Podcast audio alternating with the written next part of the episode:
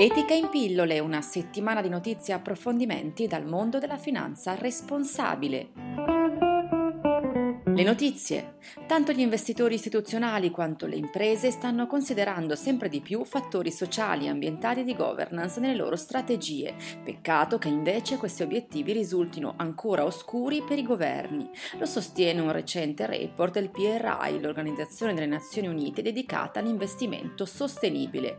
Alla luce degli oltre 300 regolamenti su fondi pensione e trasparenza aziendale, sulle questioni legate all'ambiente, alla società e alla governance, i governi avrebbero difficoltà a creare una cornice normativa coerente con lo sviluppo sostenibile. In più, i politici non collegherebbero gli obiettivi ESG, come ad esempio la COP21, e il sistema finanziario.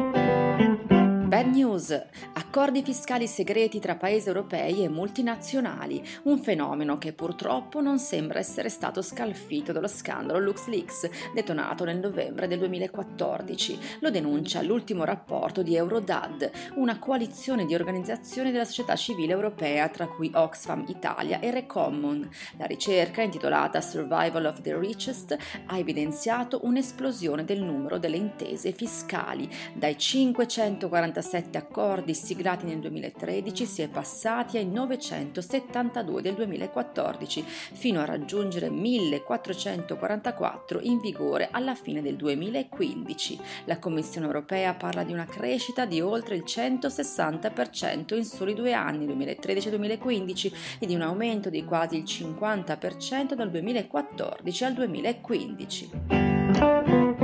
Green News Entro il 2030 le città sostenibili potrebbero offrire opportunità di business per 3.700 miliardi di dollari l'anno, a fronte di un investimento complessivo di 2.500 miliardi, che genererebbe più di 170 milioni di posti di lavoro. Lo rende noto l'ultimo rapporto della Business and Sustainable Development Commission. Secondo lo studio, i settori interessati spazierebbero dall'accesso abitativo all'efficienza energetica, dal turismo culturale alla mobilità. L'85 95% dei posti di lavoro creati si collocherebbe nei paesi emergenti e in via di sviluppo.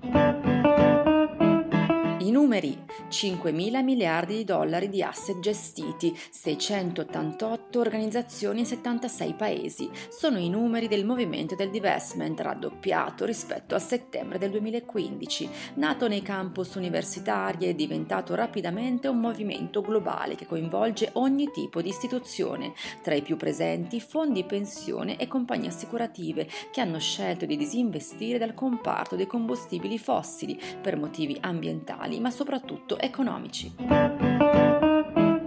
Ed è tutto, appuntamento con Etica in pillole offerto da Etica SGR, gruppo Banca Etica, alla prossima settimana.